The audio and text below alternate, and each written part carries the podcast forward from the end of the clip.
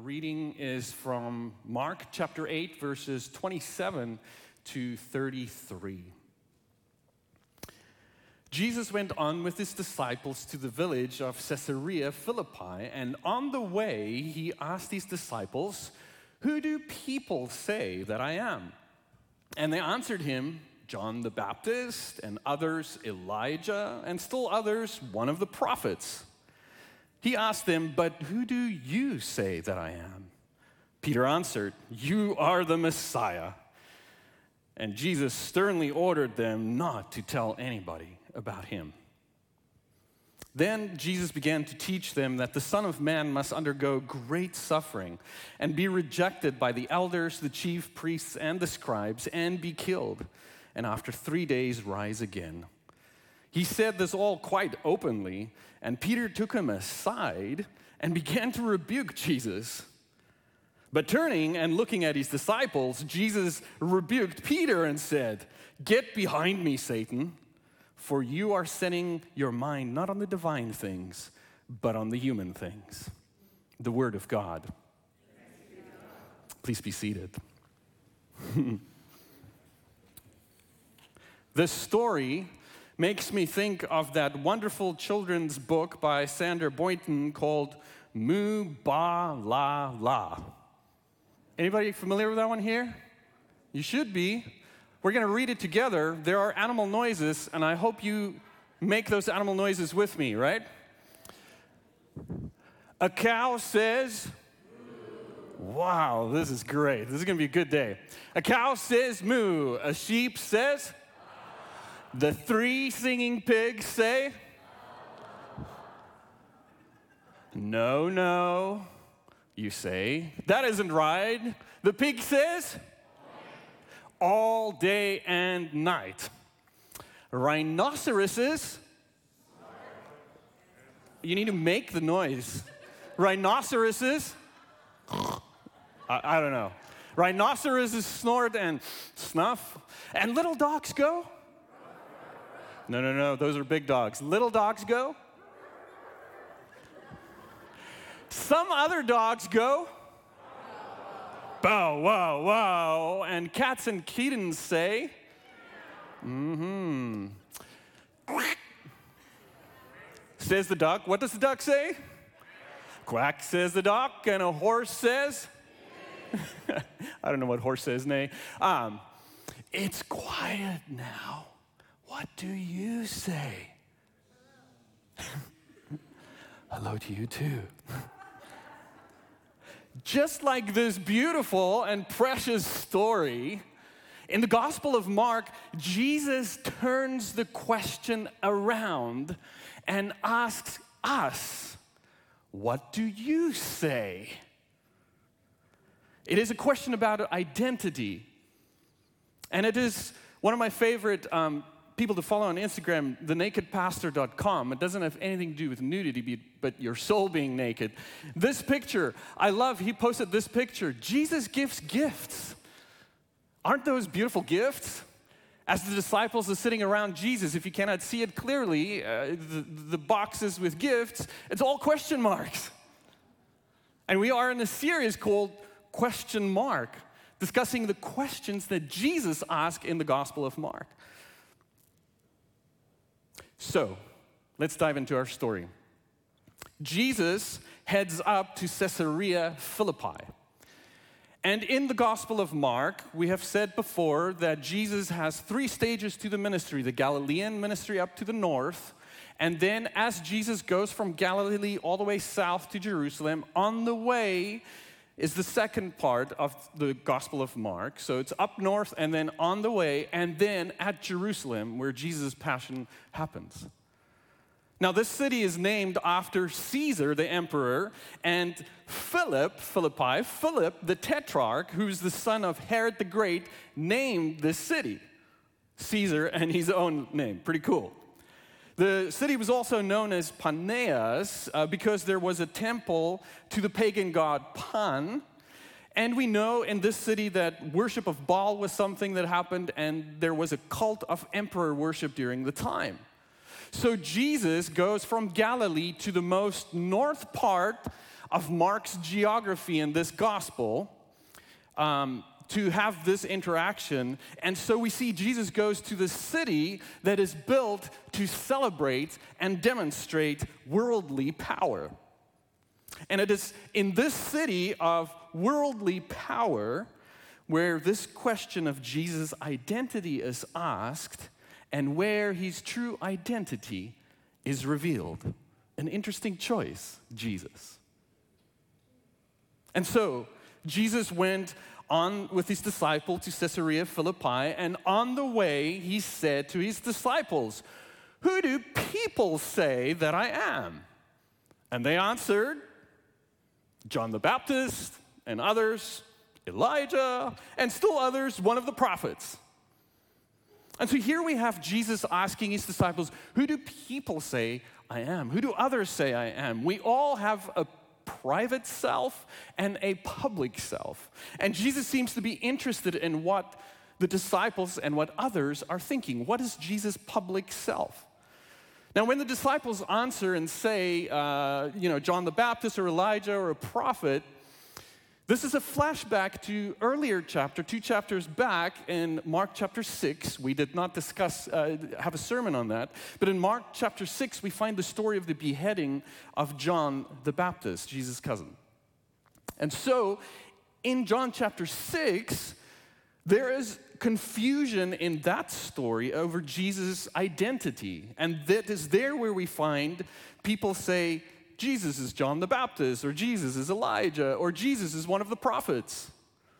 And so, in that story, with the beheading of John the Baptist, the, the idea is introduced of a prophetic ministry that will end in suffering and death. And so we see here in this question, who do people say that I am? Jesus' identity and the character's various ability to kind of discern who Jesus is, what his identity is, is a theme early on in the gospel. We find it from the beginning. And the disciples and the community fail to understand who Jesus is. The only ones who understand who Jesus are are the spirit voices, demons and then the voice from heaven at Jesus' baptism. The disciples fail to understand who Jesus is. In chapter 4, they ask, Who is this person? In chapter 6, the disciples mistake Jesus for a, a ghost. And now in chapter 8, Jesus explicitly is the Messiah, and they are still confused. So, we do care about what others think about us, right? But more important so is what do our close friends and family think about us? And so Jesus shifts this question from others, his public self, to his disciples, his close knit community, to ask him about his private self. So Jesus moves from who do people say I am to now, who do you say that I am? Jesus asked them, but who do you say that I am? Peter asked him. Uh, Peter answered him, You are the Messiah.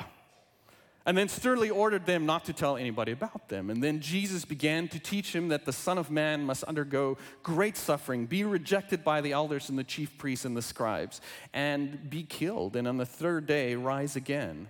He said this all quite openly, or as the Greek says, boldly, and Peter took him aside and began to rebuke him. But turning and looking at his disciples, Jesus rebuked Peter and said, Get behind me, Satan, for you are setting your mind not on divine things, but on human things. So, as Jesus moves from the public self to the private self, from what others think about Jesus to what his disciples say about Jesus, we need to remember the context of the Gospel of Mark. The Gospel of Mark can be divided, like I said, into these three broad areas. The, the Galilean ministry, where we see there is confrontation. Jesus confronts the scribes, the priests, the Pharisees. And there's confrontation from their side towards Jesus as well. And that is the Galilean ministry. And then we see as Jesus moves from north, from Galilee all the way south to Jerusalem, there's this middle section that is called On the Way. Jesus is on the way to the cross. And in this middle section is where we find this question who do people say I am, and who do you say that I am? And then the third section is where Jesus is now in Jerusalem uh, and the Passover week and Jesus' death, um, burial, and resurrection.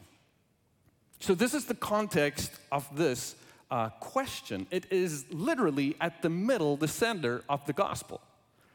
But there's something interesting for us to note here that this gospel story, this middle section, is sandwiched by two stories about blindness.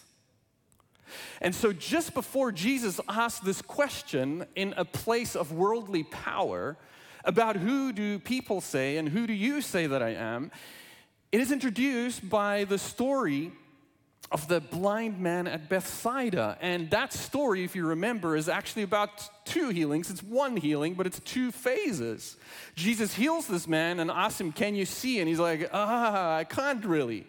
And then Jesus heals him further so that he can see clearly. The Gospel of Mark is trying to make a very important point. We see, but we don't see. We need Jesus' healing. And then on the, on the back end of this part of Jesus going on the way is another story of blind Bartimaeus who gets healed from his sight as well. And so we see structurally this passage is in the very middle of the gospel and it is about seeing. Seeing that following Jesus means following him from Galilee to Jerusalem. But it is not just the middle of the gospel, it's also the center, the heart of this story. This portion on the way reveals who Jesus is, the destination of his journey, which is Jerusalem, and what it means to follow Jesus. Take up your cross and die. Next week's sermon from Pastor Raywin. It is about a revelation of Jesus as it happens on the way. And so the central question of Mark, who am I, is sandwiched by these blindness stories to let us know that this is all about seeing and not seeing. Because up to this point, it's been more about not seeing than seeing. Jesus had fed the miraculous bread from heaven to 4,000 and then 5,000. But do the disciples understand what this is all about? Last week's sermon. Jesus had restored the sight of the blind and hearing to the deaf, but do the disciples really see and hear him?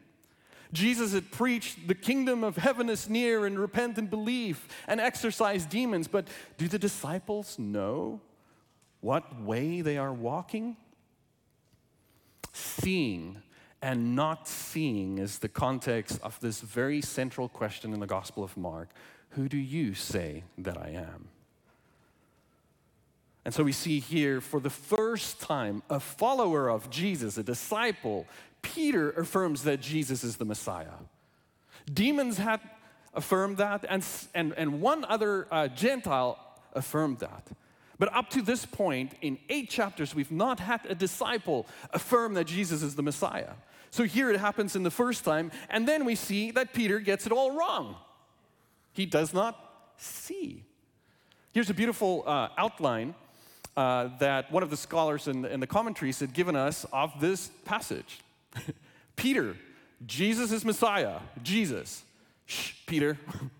Jesus, the Son of Man must suffer. Peter, shh, Jesus. Jesus, shh, Peter.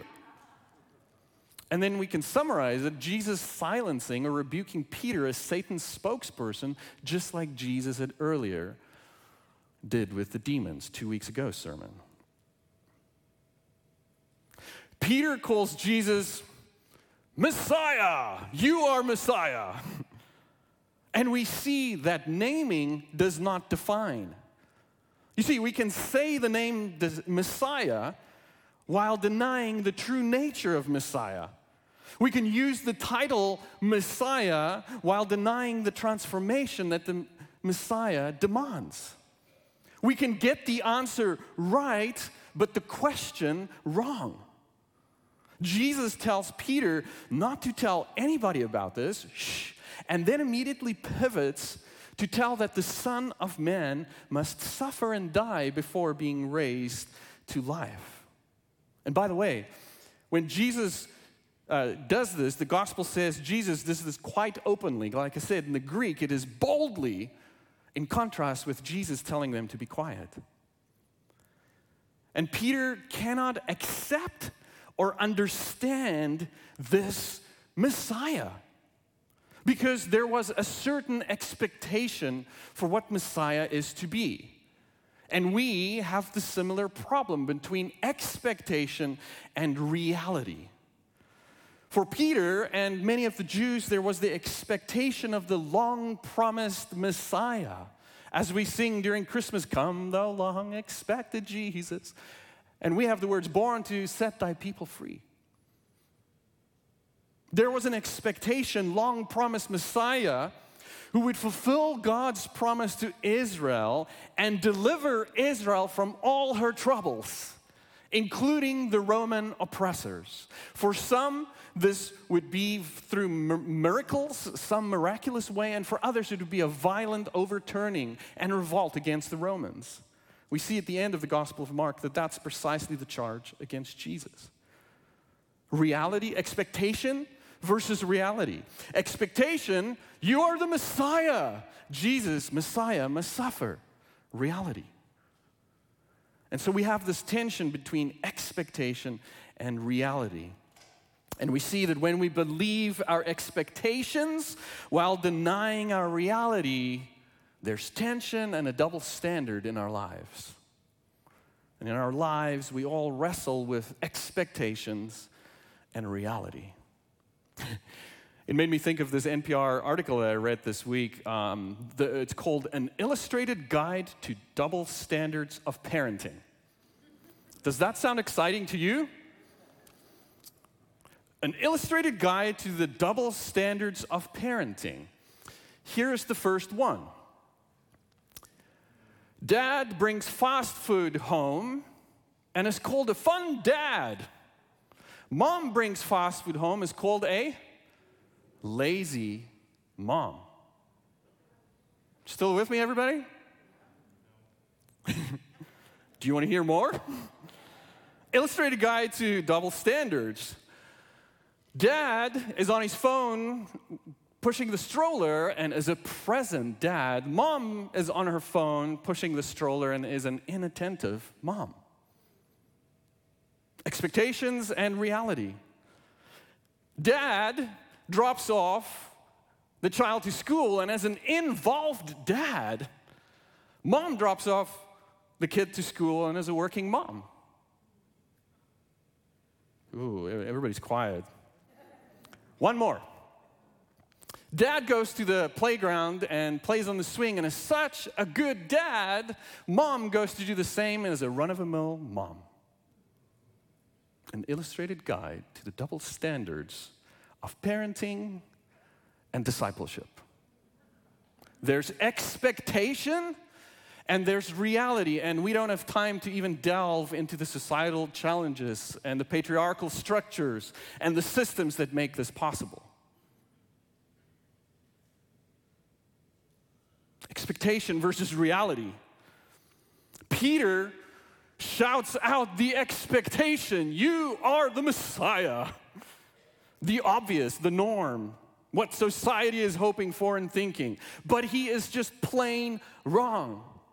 Whether it is mom or dad or Messiah, underneath all of this is a reality that subverts and transforms our expectations. There are titles to be sure, but underneath the titles is truth of a different reality. We should be quick to admit that Peter's definition of Messiah is usually the one we prefer. With me? Peter's definition of Messiah is the one we usually prefer. Peter, we, and just about everyone will ever know want a strong God, a God who heals our illnesses, a God who provide, provides ample prosperity, a God who guarantees our security, even a God who urges our military and helps the, the Rams win. Football players thank God for making that possible. Poor Bengals. Where was God there? A powerful God is what we want, who is greater than any other. One of the greatest dangers is to read this passage like we are the people in the know and we are not like the disciples. Because, friends, we want that same Messiah. We want the Messiah who will deliver and conquer, not the Messiah who will suffer and be with us in suffering and even call us to suffering. Expectation and reality. We do not want reality. We focus so often on converting the non Christians that we fail to convert Christians to Christianity. Thank you, Lucas. hey, and that's us.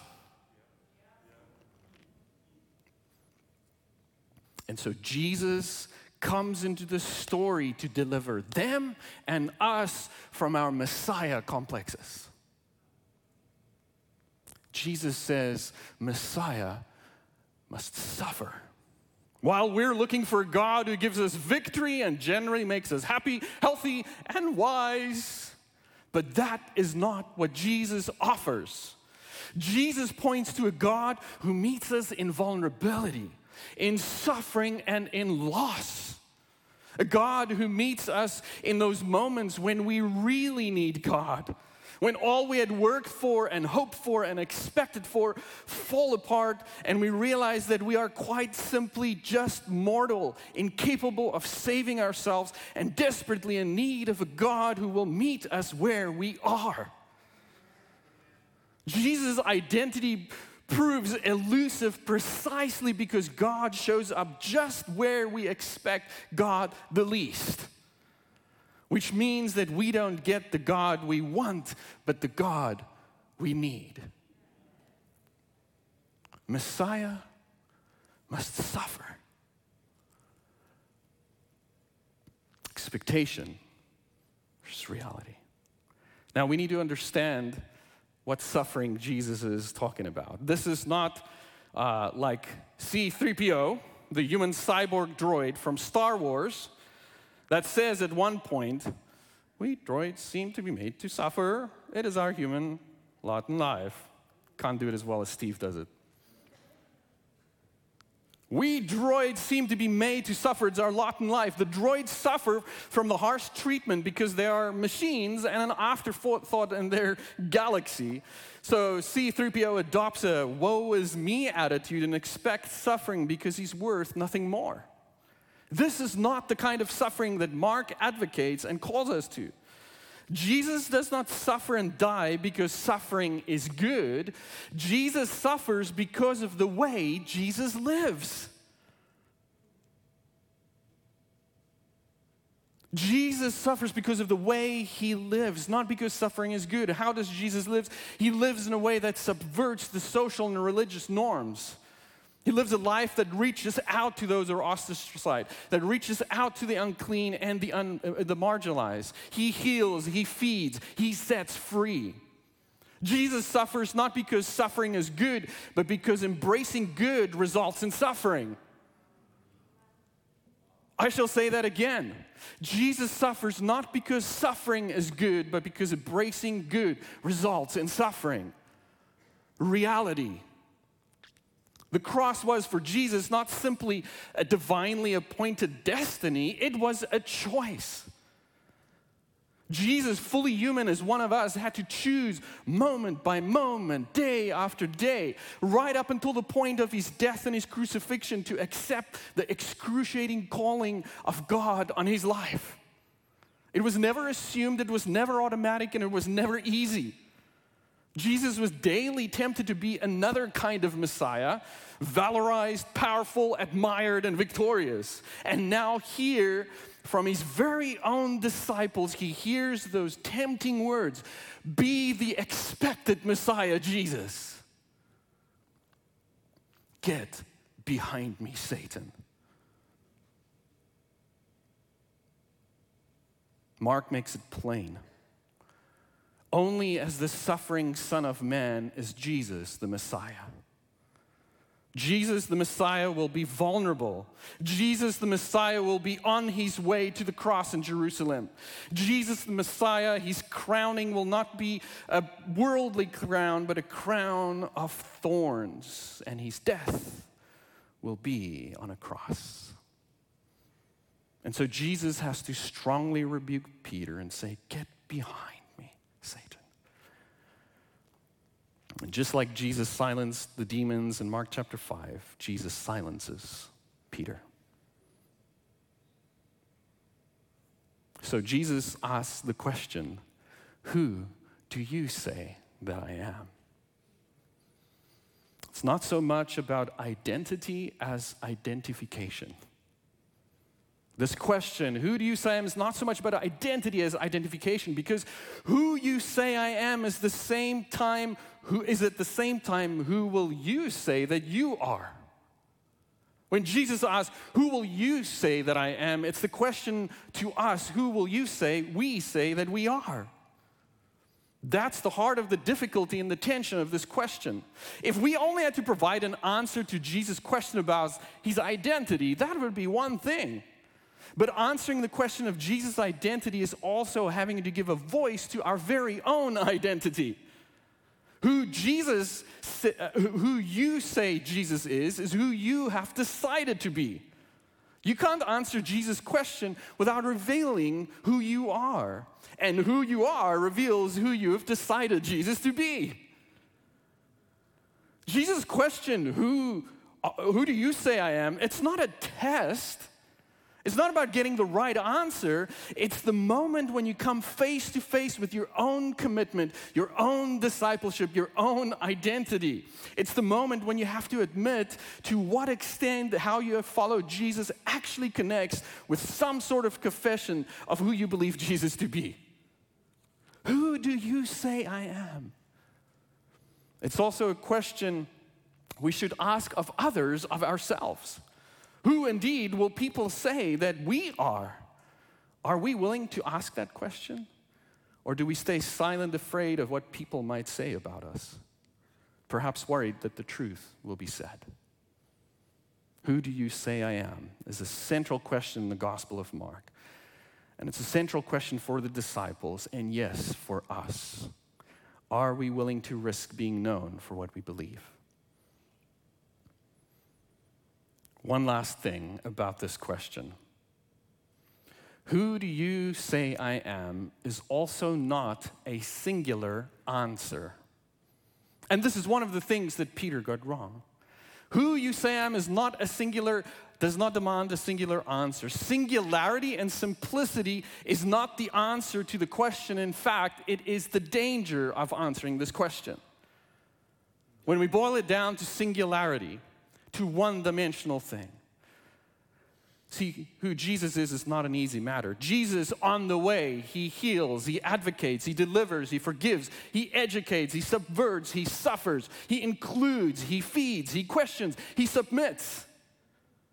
Jesus is all of this and more. There's a danger in a singular answer to this question who do you say I am?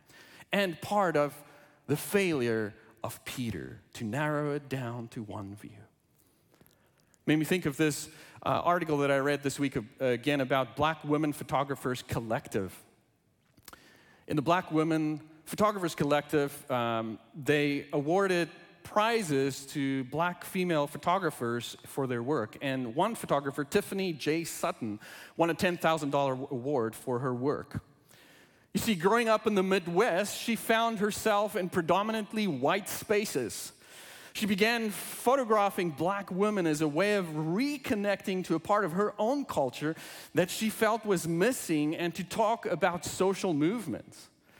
Now, her abstract photography pushes the boundaries and challenges the notion of limitation that had been placed on black women. She says she uses multiple ex- exposures, as you can see in the picture here. If you look at it more closely, it's multiple exposures, exposures, a little blurry. She says she uses these multiple exposures as a way to talk about the complexity of black women in their minds, spirit, bodies, and personalities. Because for too long, black women have been painted with a singular brush. And this is what she says. She says she wanted to show the multitude that's within us so we're not just stereotypically believed that we're a monolith. We're all of these things and more. Her work is beautiful and it is challenging. And so in her work, she challenges this one dimensional perspective of a black woman through her award winning photography. See, there is no one fixed answer to this question who do you say I am? Jesus is not defined by one title, but Jesus is defined by all the complexity and adventure of his own calling and following God's Spirit. Jesus has children on his knee, and Jesus overthrows tables in the temple. Jesus retreats to be alone, but he also hangs out with 4,000 and 5,000 serving them. Jesus heals the sick, but he also calls out the sick of the religious leaders. Who do you say I am? Jesus is all of that. There's danger in the singularity of an expected Messiah. And so here is the invitation Jesus' identity is continuously revealed, and it becomes clearer and clearer who Jesus is on the way. And we are, along with the disciples, invited to continuously follow Jesus. See, when Jesus asked them, Who do you say I am? the verb that is used there, he asked, the verb implies in Greek continuous action. So we should really translate it, he asked them again and again. As much as there's a danger in a singular answer to a question, there's danger in asking a singular question one time. Jesus asked, Who do you say I am? again and again and again. And the journey of a disciple is not a fixed destination, but a continuous journey. Disciples, discipleship is not about getting there, it's about the path that you're on and the company you have on your path. Are we willing to risk following Jesus on the way of love and grace and forgiveness and healing, inclusion, transformation, and yes, suffering? Are we willing to be on the way with Jesus and all that that entails? But Peter fails to understand who Jesus is. And if I were the master, I'd kick him out of the class. Because we've had eight chapters of him journeying along with Jesus. Peter fails to understand, and it could be the end of his discipleship tenure, but on the way is the essence of, God, uh, of, of the Gospel of Mark. Jesus does not abandon his disciples, he accompanies them on the way. The disciples' failure to understand does not disqualify them from discipleship as long as they're willing to be on the way with Jesus. The beautiful thing is that Jesus, three times in the Gospel of Mark, has to remind them that the Messiah has to suffer. In Mark 8:31 in our text here, Jesus says, "The Son of Man must suffer." The next chapter, Jesus says, "The Son of Man must suffer." And the following chapter, Mark chapter 10, Jesus says, "Messiah must suffer." Jesus could kick them out and say, You're done, but Jesus is all about being on the way. Jesus wants us to move and to grow with Him. And in fact, the beautiful thing is that Peter becomes the, the leader of the disciples. And we see this in the conclusion of the gospel, Mark 16, verse 7. When Jesus is resurrected, there's an angel at the empty tomb who tell the woman who came running to see Jesus, but go, tell his disciples and Peter, tell his disciples, and Peter is signaled out. Tell his disciples and Peter that he's going ahead of you to Galilee, where you will see him just as he told you. Peter's blurting out, You are the Messiah. Singular and wrong is not the end and the final word. Here in the story, in fact, it is the beginning of his discipleship following Jesus on the way. And so, we are left with this question Who do you say that I am?